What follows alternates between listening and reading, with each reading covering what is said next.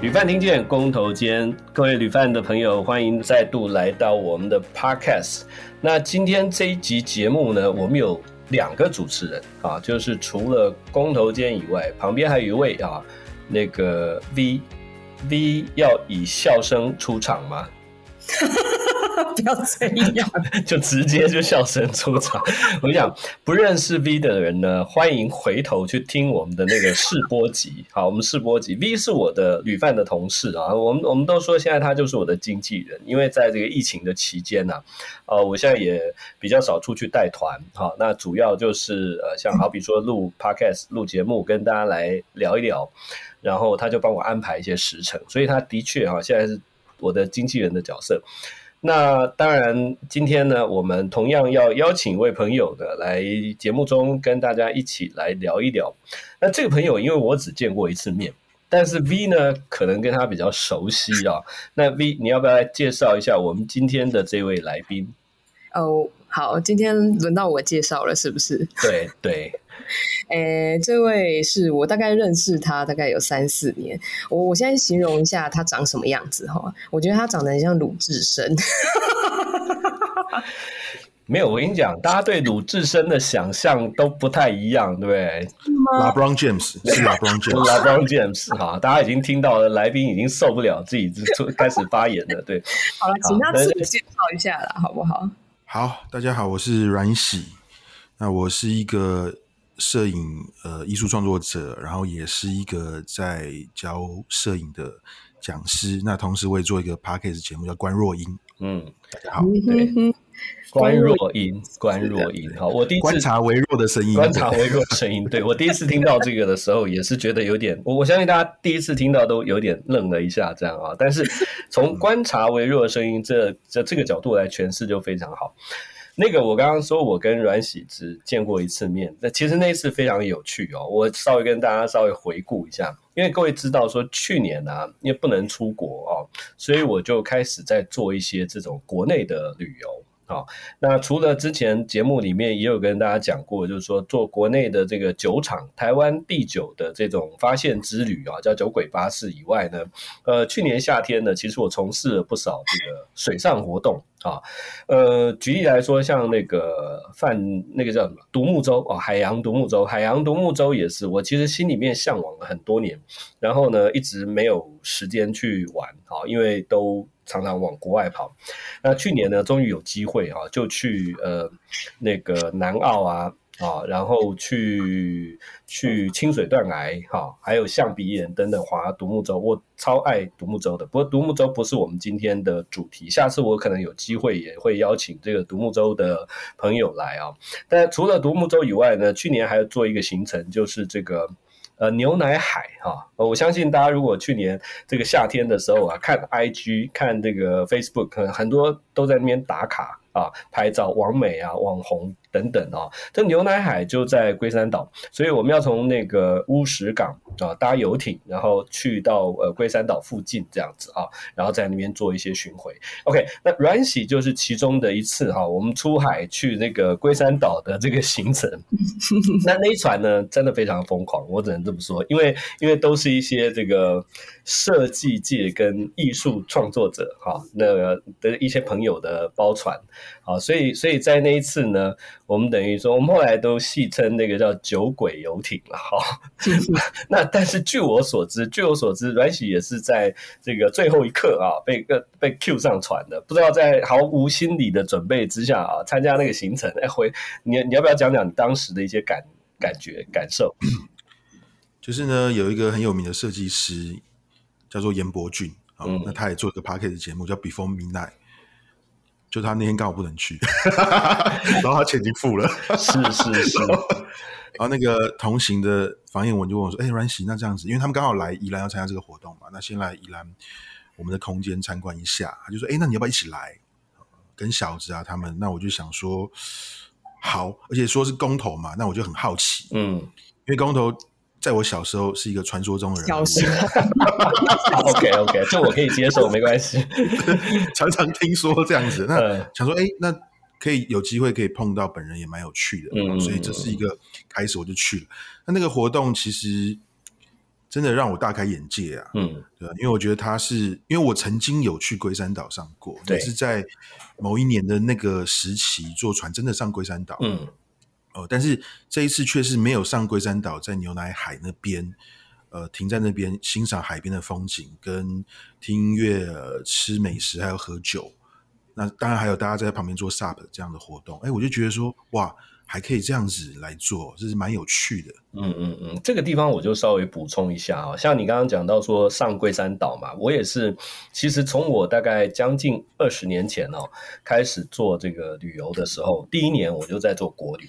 然后当时呢，就有这个龟山岛登岛的这样的活动哦，所以当然那个都要事先申请啦，然后每天有限制的名额啊等等啊、然后呃，所以所以那个时候就去过啊，也是带了一群这种当时部落格刚刚起步的时候很这个资深的这些部落客们就去，然后后来当然大家也知道说龟山岛呃附近都有固定的这种赏鲸豚的行程，不过不过以前的这种旅游形态啊，大概就是嗯一艘大船。啊，然后一一些团体旅客或者散客去到那边参加，其实我自己也觉得说，台湾的海洋还有很多的可能性啊，所以去年开始有这种游艇，呃，比较小的游艇，那但是说它小，大概也可以坐个二十个人左右嘛，对不对？哈，那如果能够找到一群志同道合的朋友，呃，就像刚刚阮喜提到的，我们那天也是在船上喝酒啊、烤肉啊，你就就你就觉得说，嗯。好像在国外哈，虽然我不太喜欢用这样的比喻啦，但是应该应该这样讲，就是你会发现说，其实其实台湾的水上活动也好，呃，各种的休闲还有很多可以发展的空间。啊，应该是这么说。哎，好，那结果今天说双主持人，就可是一直没有让小 B 有讲话的机会啊。你刚刚说你认识阮喜已经已经一段时间了，毕竟我跟他只在海上共度共度一天。那那你跟他认识比较长的时间，你你要不要先跟我们观呃听众朋友形容一下啊？你觉得阮喜是一个什么样的人？他刚刚已经自己介绍了嘛，他是一个那个影像艺术家这样子。对，嗯。呃，其实真的要讲起来，他是什么样的人，我还真的不知道该怎么形容。但是，呃，我第一次看到他这个人，就是，呃，其实就是我刚刚说的，我就第一第一个印象，我可能那个时候才刚看完那个那个叫什么《三国志》嘛，《梁山伯一百零八条 好汉》好汉，然后我就对那个鲁智深的印象非常深刻。这样，那我，诶，我们第一次认识的时候，其实是在酒吧。对，在酒吧。你跟谁认识都是在酒吧。我们 啊不，我我们不是了，我们是在酒类的活动。OK，好，都是因为酒而认识这样子。那、嗯、我就看到，哎，这个这个人怎么会出现在我去的那间酒吧？因为那个酒吧看起来是非常 fancy，但是吧台里面坐了一个长得像鲁智深的人，我就觉得很有趣。总而言之，我们后来就搭上话，然后聊了一下。我觉得他的艺术家气息没有这么。你知道很多艺术家都是看起来真的是可能有点接近嬉皮的那个样子，但是我觉得他不太像。对，讲到鲁智深那个 V，你有去过 Dig Out 吗？有啊，有啊。Dig Out 里面还有蒋介石哎。这这个也是一个传奇，这个在信义区应该大家多多少少都有听说过。对，因为他一直说他是梁朝伟，可是很多人说你是蒋中正。对对对。哦，这个哎，我觉得提到这个话题，我们真的光是那个怎么的，到的那个信义区东区酒吧传奇，马上又可以开一个啊！啊，不行，我还是要把这个主题拉回来。我们现在是用旅饭，而不是用这个工头兼个人的频道这样哦。所以这样子啊，你你我我知道你刚刚已经形容过他的外貌哦，对于大家呃，这个大概脑袋里面都有点印象。那我回过头来，我还是请那个，我想请阮喜讲一下，因为你刚刚有讲到说你的这个摄影啊，或者艺术创作，那主要是做哪一方面？我我一开始哈是做摄影，但是我因为我从二零一五年到现在出了五本摄影集，嗯，那这五本摄影集的特色是，他们都是用手机拍的。那会用手机拍的原因，是因为我刚好在我开始拍照的时候，那个时候就是手机已经可以达到不错的解析度，那可以输出到很大的照片，所以我刚好是在那个时候用到了那个器材而开始的。嗯，好。那当我用手机拍照，呃，出书，那当然有办展嘛。那因为我真的是很喜欢创作，基本上我每天无时无刻都在创作。那我后来就不满足，只是用这个手机创作，我就开始也我跟人家相反，我回去用底片。哦，甚至我也想说，因为拍照嘛，创作出书以外也要办展，可是我又不喜欢一直都用一样的方法。哦，所以后来我也做了录像啊，我也呃做了一些装置，就是我要怎么样把影像这个事情用别的方法去呈现。啊，因为我觉得这才会有一个。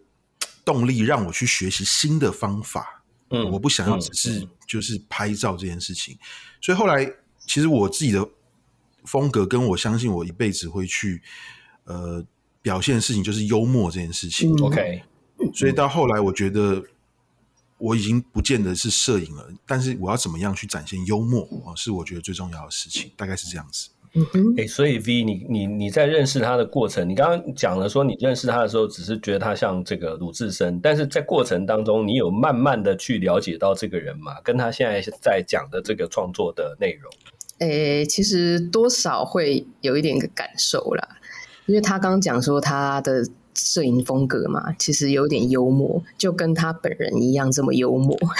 其实光是鲁智深会拍照这件事就很幽默啊，对吧？你不觉得吗？这个画面对不对？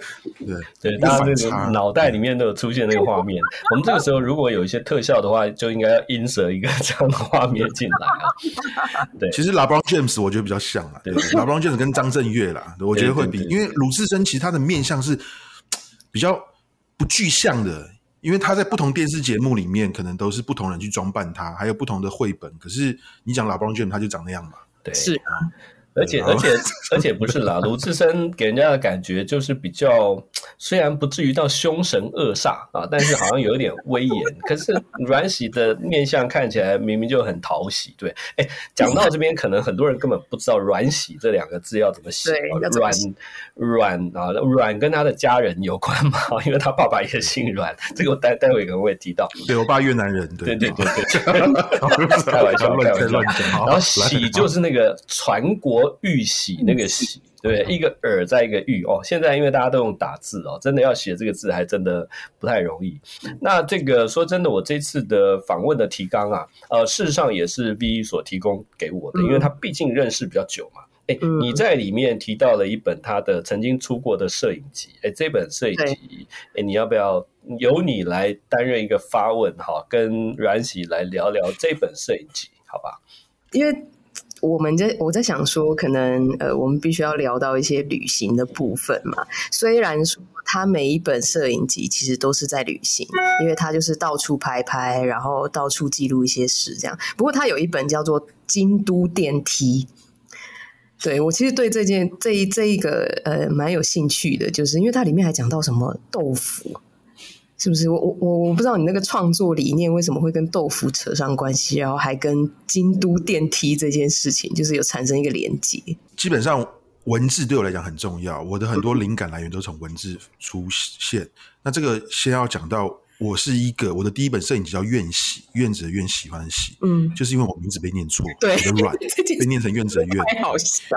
那我的玉玺的喜常会被念错啊，软耳，阮云。哦，缘喜、缘耳、缘玉。那我用喜欢的喜呢，基本上就是比较不会被念错嘛。那愿喜就变成我的外号。那我自己给他下一个解释，就是欢喜在自己的院子里。嗯嗯。哦，那时候是这样子。那京都电梯，所以大家就知道，我都喜欢用文字来做一个幽默的发想。那京都电梯这个比较有趣是，为什么会跟豆腐有关系呢？因为基本上我的摄影风格是比较属于比较 modern 的，比较城市感觉的。可是京都是个古都啊。那京都这个地方呢，我那时候去的时候呢，我在拍摄。那有一天刚好就是在地人带我去，因为我跟我朋友去，主要是一个行程是他要去找很多古物，我陪他去逛跳蚤市场。哦，大概十天的行程。那他有一个当地的这个跳蚤市场，呃，一个古董店的老板就带我们去巷子里面吃一家美食。那其中有一个豆皮料理呢，这个豆皮料理很特别，我都没有吃过，它是酸酸的、咸咸的。那他就叫这个豆皮料理叫做 elevator，哦，我当下一听就电梯，电梯，嗯，哦，这个太妙了吧？那我就想到一件事情，电梯其实就是一个高科技的产物，哦，但京都又是一个古都。可是我每次去京都的时候，京都对我来讲很特别，我去了四五次，我都会在那边有很多很强烈的感受，让我拍到很多很好的照片。所以我就想说，当一个既摩登啊、呃，又一个很传统东西结合的时候，然后我在这个地方呢，明明我是用一个很呃现代的观点，但是我却去感受这个古都的一个文化气息的时候呢，所以我就干脆用这个名字结合来做一个我对呃这一次的十天旅行的一个总结——京都电梯。好，那这个名字出来以后，很多人就说，后来就提到说，哎，你这个。京都地铁，我说是京都电梯。他说你是东京电梯，我说是京都电梯。没有没有，就就是，好，这个地方我就要插个话，因为京都后面很。就是你你坐接一个京都地铁或者京都巴士啊，那就是大家很习惯这样念，或者东京接一个电梯，好，好像就很顺理成章。所以那个京都电梯的这两个的组合，确实就产生了一种很有趣的这种感受哦。那虽然说大家对我的认知啊，呃，尤其是过去十多年，如果是加入粉砖的，可能都知道说啊，工头今天就是在做旅游的嘛，就是当领队导游。可是大家不知道，我以前也。是个文青啊，啊，我我也曾经很希望在一开始的时候是做这个影像创作啊，所以有时候看到一些写真集啊，我我我讲的不是那种那个美女写真集，虽然那个也蛮多的啊，但是有一些摄影集啊，我我还是会把它买来收藏。所以像京都电梯这个名就非常吸引我。那哎，那但是如果听到的听众，他现在上网找还找得到这本摄影集吗？哦，这个已经。没有在卖了哈，因为基本上印量很少，所以那个时候呢，卖一卖差不多就没有卖。但是呢，我有三本现在是在成品都买到的，一本是我的第二本摄影集《愿喜》，两个喜双喜。那再来是这个走着桥啊，过桥的桥，再走一个座桥，跟最新的一本《基隆吐露》，吐露水的吐露。那我稍微讲一下《基隆吐露》这本好了，因为这个又跟名字有很大的关系。什么是吐露呢？啊，因为我随时随地都在想名字这件事情。在大概三年前的时候，有一次我去基隆看我朋友的展览，我就想说，哎，如果因为我很喜欢拍幽默的痕迹，那如果我要拍基隆的话，我也想要拍基隆幽默的痕迹。那基隆什么痕迹最幽默呢？哦，在那个时候的想法就是避癌哦，非常非常具有基隆风格。那基隆人不知道听到会不会觉得有点难过？这样子，这本书卖的还不错，对，可能。因为大家都说，后来看了这本书跟看了展览以后，都说很有基隆的感觉。嗯，哦，因为刚好这本书都在拍，都是下雨，都是真的在下雨。哦，好，那再来，可是我这本书如果要取名叫基隆壁癌，不是很难听吗？所以我就去查一下，壁癌有一个另外一个解释，叫土路，土露水的土路。哦，所以基隆土路就变成一个我后来的名字，而且我那时候拍的时候又是基隆一直在下雨。吐露水嘛，那再来，我后来不是只拍碧海，我在拍基隆很具有代表性的一些风景、人文景观，然后甚至是这个生活习性。那这样不是好像我在拍基隆吐露了一些心声吗？嗯，哦，嗯嗯，所以我的名字其实虽然是有点幽默，但其实里面还是有很多含义在里面的。哦，这个是我的方法。对。OK，所以其实你真的很会取名字。我觉得刚才听到的这几本这个摄影集的名称啊，都让人家嗯很有想象的空间啊。然后可是经过你这样解说之后呢，呃，他又跟。拍摄的主题啊，事实上是非常的切合。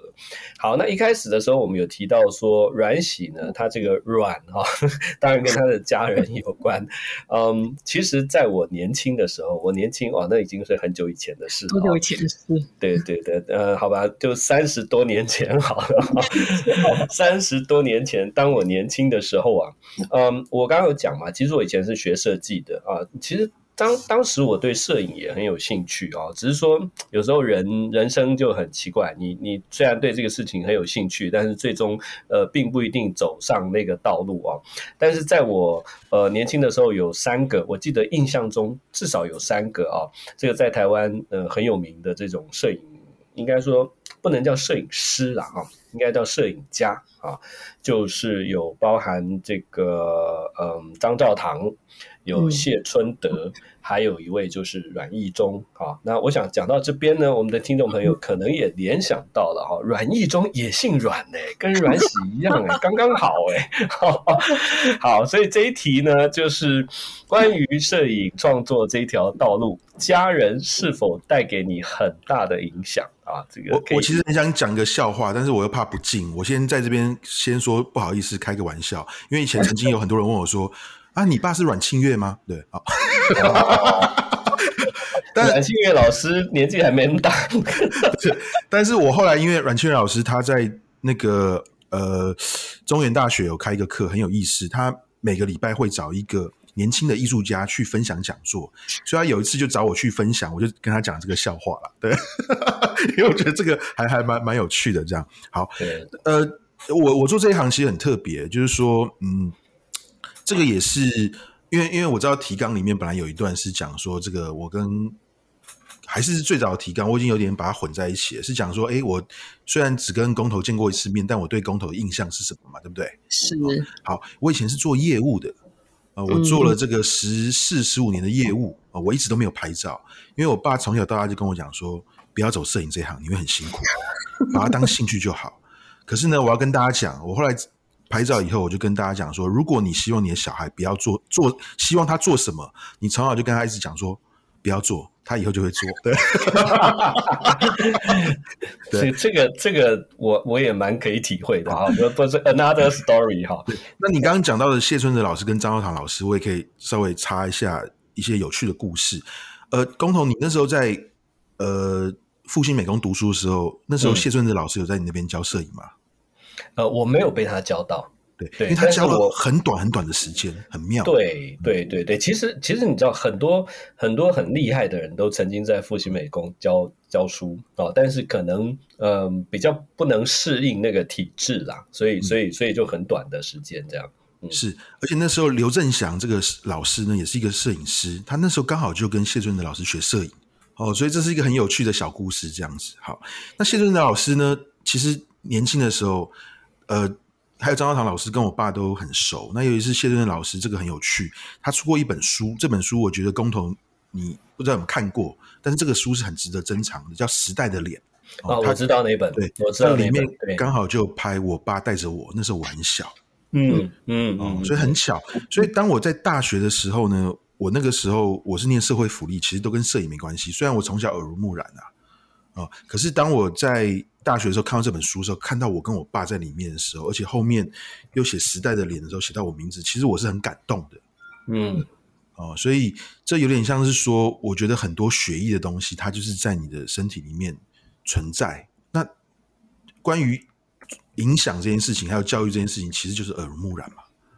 哦，我从小到大一直看，一直看，一直看，一直看，然后等到有一天，不过我觉得这是很棒的事情，是说我先做了十四年的业务。等我有一天，呃，而且是自发性的想要拍照的时候呢，我已经知道我要做什么了，因为我已经有一些生活体验了，就是我工作的跟人的接触啊、哦，所以我我我拉回来说，我那次跟工头第一次认识的时候，我想说啊，那个传说中的人物嘛，哈、哦，然后然后跟他一起在船上，我就跟他聊天的时候，我就发现，哎，他真的是真的是蛮厉害的，哦，给你一点掌声。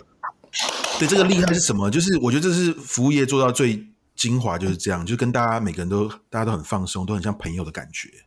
哦，可是呢，他很注意到，他很认真的跟你聊天，但他同时又在注意这个船上发生了什么事情。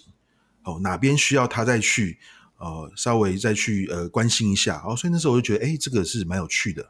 这个这个部分我稍微。不插个话好了，嗯、刚才你你讲完的时候，我沉默了一下。其实我心中也是很感动的，但是感动跟感慨是交错在一起的。这原因是为什么呢？我我这个真的要跟大家说明一下，因为因为我刚刚有讲嘛，我以前既然是学呃呃念美工科，然后学设计的哦，就后来也当然很很想往这个创作的方面去发展。嗯、呃，但是但是呃。因缘际会哈，人生转折就跑去做呃旅游业。但是其实我爸爸本来是做旅游业的，哈，就就很多人也说啊，这样子家学渊源。我说没有，真的，我毕业的时候一点也不想不想带团哈啊，我我我只想创作。但是话又说回来，应该是说，嗯，我在做旅游业或者说整个这个服务业的过程当中，我我蛮重视一件事情，就是那个所谓呃。我觉得我自己会喜欢的旅游或者生活方式，好啊，我我觉得我希望我希望我跟我一起出来的这些团员，他们也可以体会到这件事。所以，所以你刚刚讲的的确没有错，我会很在意说，好比说这艘船，或者有时候带出去一个团，这个车子上面。大家是不是都在这个 moment，呃，有去感受到他应该感受的事啊？不要说开不开心，开心可能只是一个呃最粗浅的一种感感觉，而是说，哎，我现我觉得现在到这个情境，哇，牛奶海哦，大家是不是有感觉到看到哈？甚至于呃，当有些地方我可能去过很多次。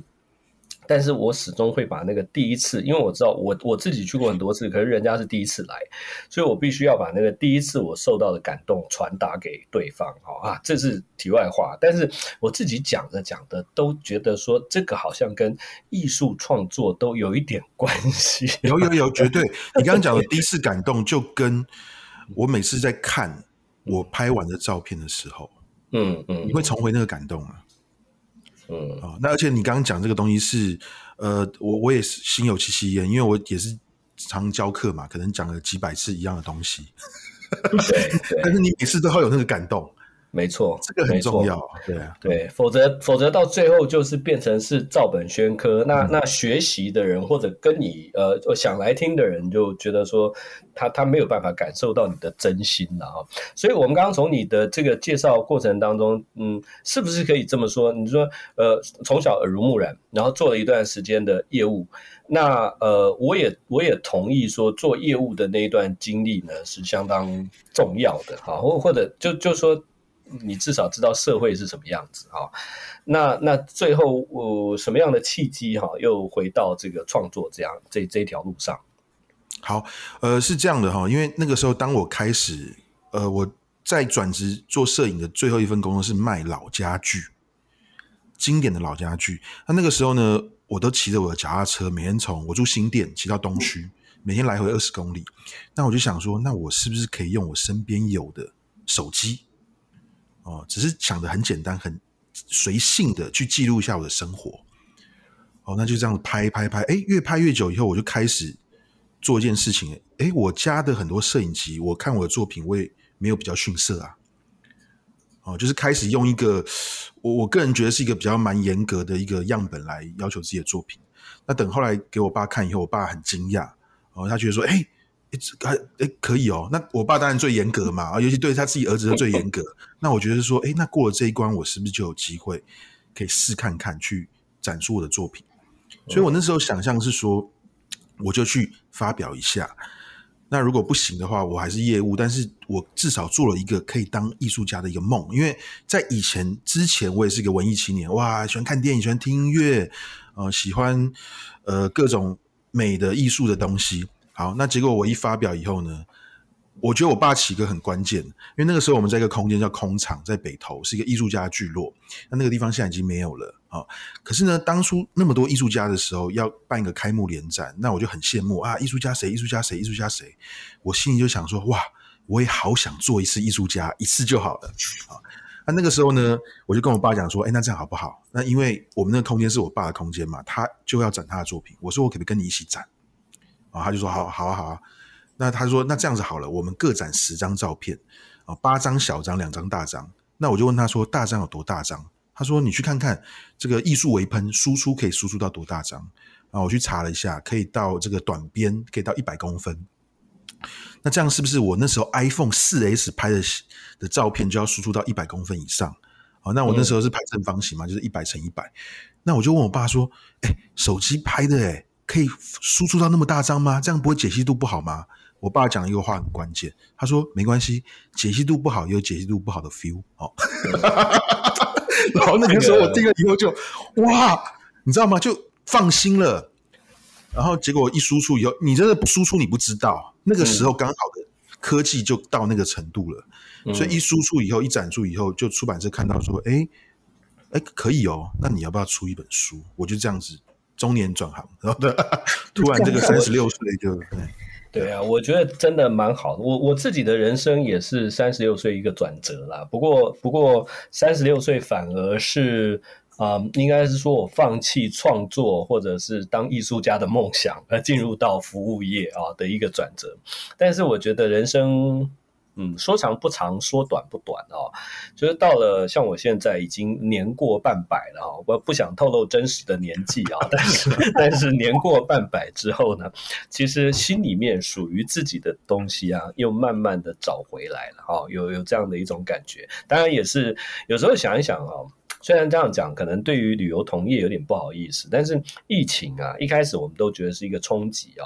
可是当到一个程度之后，你又觉得说，其实是给自己能够停下来，好好思考的这样的一个机会。啊，好，那接下来这一段呢，这个哎，小 V 你又跑去哪里了？那个，因为哈，我必须要，因为今天我们已经 announce 说是双主持人，然后我从画面那那个。听众朋友看不到画面，我们现在是透过网络嘛，有那个嗯摄影机哈，我看得到他在那边一直不专不专心这样。好，因为因为我第一次就介绍说你也是个 podcaster，然后阮喜呢也是个 podcaster 哈，反而我我才是最之前的，以 podcaster 来说的话啊，那那这个你们接下来要不要聊一下以 podcast 的两个的呃这个互相的心情啊，来讨论一下他们的曾经做过的一些内容，好吧？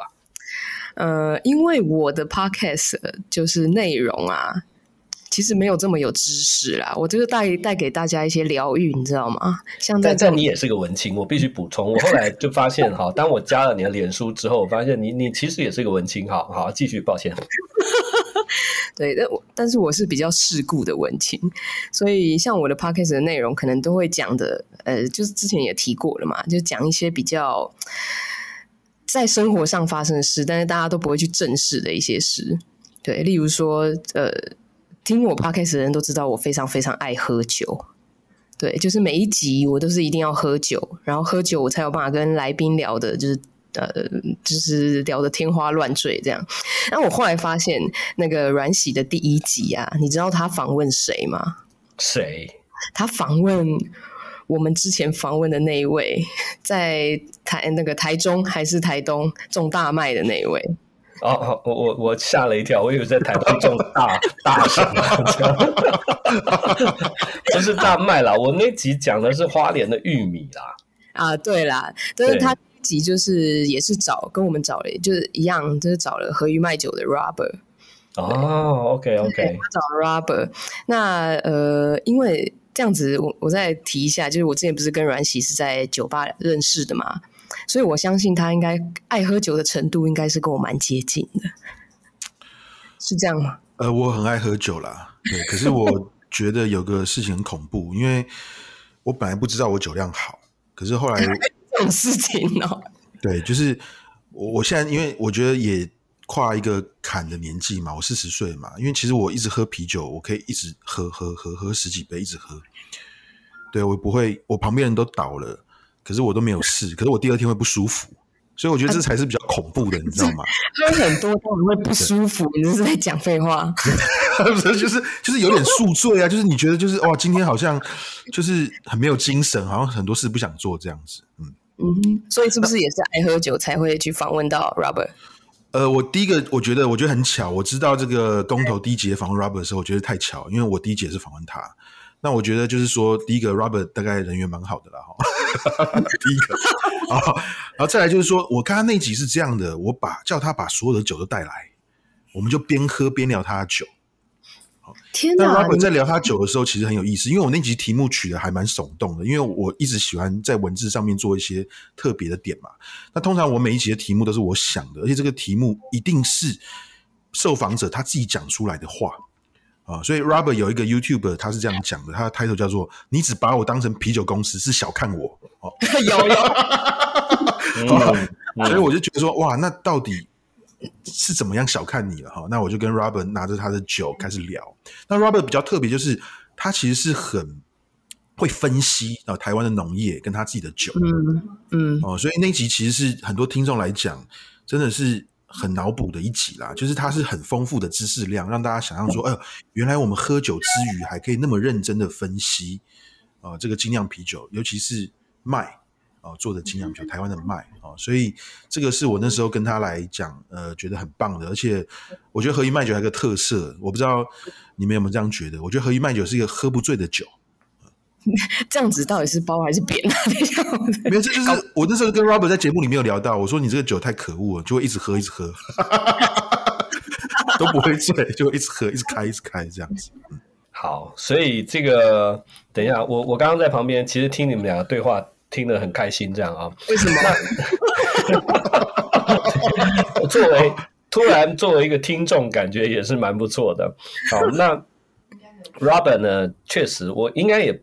呃，我也不能说他人缘不好，但是我觉得一开始啊，大家都会想到他，可能就是因为确实我们都呃，因为他的呃，都第一个当然都喝过河鱼啊，然后可能像我那时候呃想到他的时候，就想说他跟土地的关系。你刚刚讲到一个重点，其实他他对农业很重视，然后然后我就是因为这样去参加过他们一次在花莲的那个。玉米收成啊、哦，就是其其实也很有趣。我看到脸书，然后说，哎，来帮忙这个收玉米，然后呢，当然没有工资啊，啊、哦，就是以酒代工这样子，以工代酒，哈、哦，去就可以喝和鱼。所以我觉得那也是一个蛮有趣的一个经验啊、哦。所以，所以小 V 呃认识了呃这个阮喜。然后又听到你，所以你有听过他们那一集吗？Podcast 的节目有啊有啊有啊。其实他 Podcast 里面有一些蛮有趣的东西。是上次是不是有一个在演奏乐器？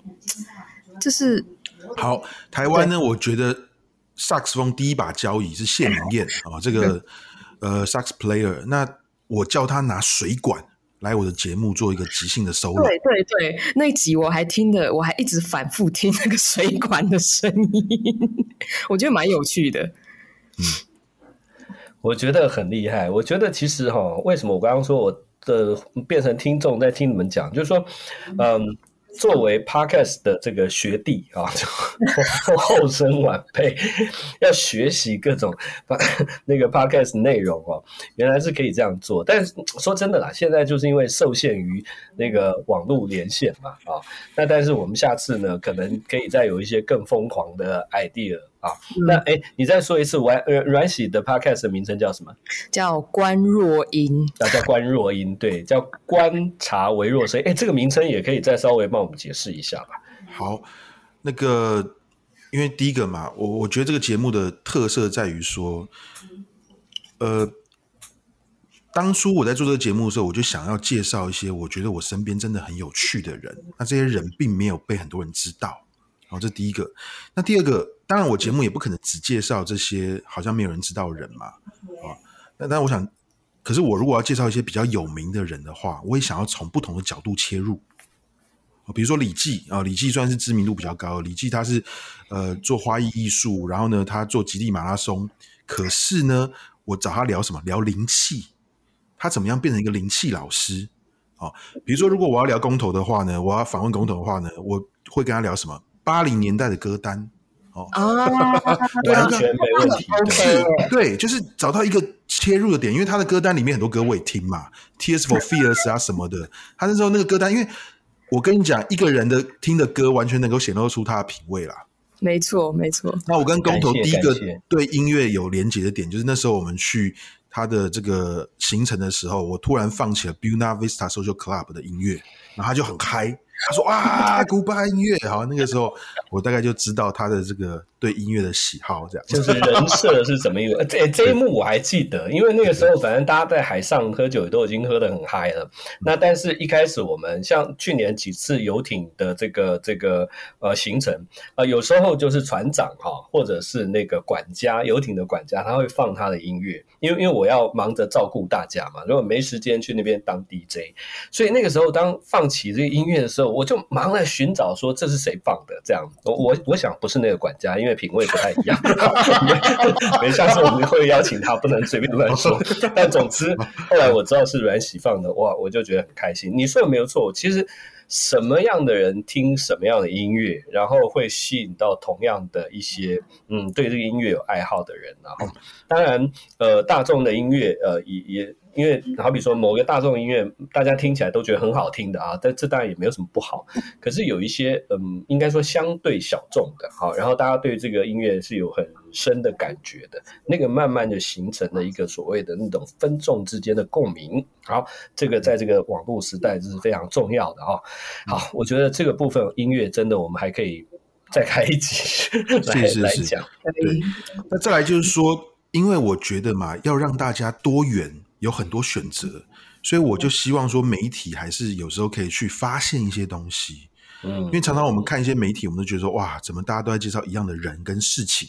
嗯，可是我觉得媒体应该要去发现，就跟摄影一样，我要去发现啊，呃，所以呢，我就开始请了很多呃不同的人，我觉得真的是很有趣的人来上节目啊。比如说，我介绍披萨有张脸的时候呢，我介绍的不只是他们的披萨，是介绍他们出了一本 Zine。啊，因为当他想要讲 zin 的时候，表示他重视的是文化这件事情。好，好像他就是我聊一聊才知道嘛，他很喜欢 Nirvana 哈这样的。好，好，那再来呢，我请实物艺术家。什么是实物艺术呢？是一个艺术作品摆在那边，他把比如说他把这个饭团做成像他的头一样，那这个头呢剖开以后，竟然是油条，而不是他的脑袋。好，让大家既产生一个很奇妙的想象。然后呢，又吃到很好吃的东西，哦，这个太有趣了。我觉得从这个连接起来，就可以再延伸很多人。对，我觉得哈，我像我们现在做了几集哦，邀请了一些朋友来。你刚刚有一一段话，我我基本上是也说出了我的心声，就是说啊、一开始我们在在想说要找谁的时候啦，啊，当然呃，可能大家都会觉得说，哎，哇，一个新的 podcast 开始啊。要应该要找一些名人，大家都非常期待的啊，这样子。可是说真的，有些名人就大家都邀请了，好，就就就我我就不要说谁了哈。然后我的意思就是说，不同的一些，因为现在大家都在做 podcast 嘛，那所以。啊、我就想说，那那我还是从我们的身边，或者是 V 的身边，好，我们共同的一些朋友来找，然后试着从这些朋友身上呢，就去挖掘出一些呃有趣的事情啊。当然，这个所谓有趣的事情，最好。也能够跟旅饭想要传达的一些跟旅行啊、生活啊有关的，呃，这个有契合。但是我我觉得今天访问到阮喜，我觉得慢慢的，嗯，我们这个找到了一个方向跟感觉哦。好，为了怕这个话题继续发散下去，那我们还是要进入到这个每个节目啊，到这个最后的一个阶段啊，其实都会邀请那个来宾来介绍一本。啊，或者不止一本啊，呃，阅读的书啊。那今天我不知道阮喜要帮我们介绍哪一本。好，我的介绍比较不一样啊，因为呢，我自己在做书嘛，啊，所以我想要介绍的是如何，我希望大家都可以做书这件事情。哦，就是回到创作啊，因为呢，我们读了很多很多书，那是别人的知识，别人的经验。但是呢，我们要把这些东西转化成自己的东西，创作出来才是属于我们自己的。一个呃东呃一个一个真的有得到可以转换的部分啊，那因为我一直觉得是这样哈，知识如果无法活用的话，其实包袱。好，所以呢，我在读任何书或是我在得到任何灵感来源的时候，我都会想一件事情：如果是我的话，我会怎么做？那这个点只要去思考的话，就会变成在创作。因为如果是你会怎么做？好，那我跟大家讲一个最简单的，因为人人都拍照。人人用手机拍照，我跟大家讲，大家试着做一件事情，不要把自己拍的照片去杀掉，而是从里面挑出来你觉得好的照片。对，那这个呢，就是各种类型都是一样，这个是一个很重要的概念，叫编辑。嗯嗯，也是整理自己。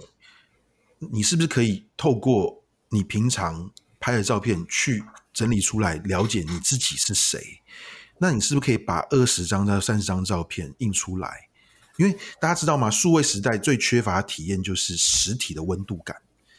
当你把你的荧幕上看到照片印出来的时候，好，比如说我们印了五十张出来，每张都印在 A4 上面，然后再把这五十张 A4 纸订起来，你把它排序，怎么样讲故事，它就变成一个你很真切的一个生活体验跟故事啊。你可能可以把它取个名。哦，叫公头监狱牛奶海哦之类的，之类直接很直接对，之类的哈。那当然那天我也拍了很多照片啊，因为我刚刚想到这个画面嘛哈，所以意思就是说，我觉得这个东西好重要，因为这就是一个选择这件事情，你选出来，你不是。因为我们现在是一个资讯爆发时代，如果你不懂得选择的话，你怎么知道你跟这个世界的关系是什么呢？你怎么知道你要听什么？比如说，工头你做了八零年代的歌单，因为你对巴黎那个回忆，或者是你刚刚跟我讲的，你想要从一些你的老杂志里面找出一些新的启发跟灵感。我们要作为一个作为一个主持人，或者作为一个发想的人，作为一个创意人才，一定要懂得怎么样去选择自己想要的东西。哦所以我觉得每个人都可以做这件事情，因为当大家如果不去了解自己是谁的话，很容易就会被任何东西影响，没有一个自己的观点。好，所以今天阮喜为我们介绍的阅读呢，非常的特殊，是说各位你应该要去自己啊，从你拍过的照片里面去选出一个，不管要他要不要做成一本书。但是你可以把它印出来，然后试着来做编辑。哦，我觉得这个 idea 真的非常非常好哦。呃，因为坦白说，我自己常常碰到这个问题。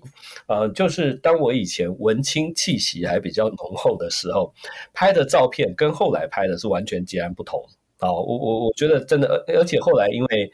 嗯，当了领队啦，或者是在做旅行社的企划的时候，呃，我被迫出去拍的时候，都要是拍这个怎么讲？就是你要看，让人家看得出来这个景点长什么样子，哈，就就是一个一个一个全景这样。那我就回想到，其实我以前拍照的时候，会很喜欢去拍一些局部或角落，啊，就是表达一种感觉。那你也讲到一个重点，我后来回头再看我自己拍的照片的时候啊。我发现我常会去拍一个，好比说一棵树，啊，就是孤零零的一棵树，或者孤零零的一个消防栓，或者一一部墙边的脚踏车。那我就慢慢的发现，我内心里面那个疏离的部分，好，那好，似乎跟我的这个服务业的这个领队的身份啊、有点不符合。但是，但是其实那个就是可能真正内心的感觉啦。那同样的，因为嗯，过去将近二十年的时间，呃，带团出去或出差的次数非常非常多，那随手一直拍啊，很多都是为了做资料的记录。但是呢，要从那么多照片里面去挑出。自己有感觉的，然后看到你自己的这个照片，真的很不容易。好，我我我已经停了一段时间，因为照片实在太多了。但是因为今天阮喜的这这番话，我觉得我每天还是要花一点时间哦，来挑一个档案夹这样子。好。那今天非常感谢阮喜，我我觉得今天也是一聊就聊了很长的时间哦，那欲罢不能的感觉。但是呢，我相信今天的我们的旅饭的听众朋友呢，可能听完之后也会想要去听听关若英哈，或者是 We Can Do It。虽然说他今天讲话的这个机会不太多，但是现在我们就是一个透过 Podcast 来增加人与人的连结啊，不是那个意思啊，不是那个实际上的连结的意思，就是。Podcast 的连结，所以我今天很高兴的扮演这样的一个角色。那我们再一次感谢 V，再一次感谢阮喜。好，那么旅范听见公投间，希望将来还可以再邀请更多很有趣的、给我们启发的朋友来这边跟大家聊聊他对旅游、对生活的感受。那我们下次见。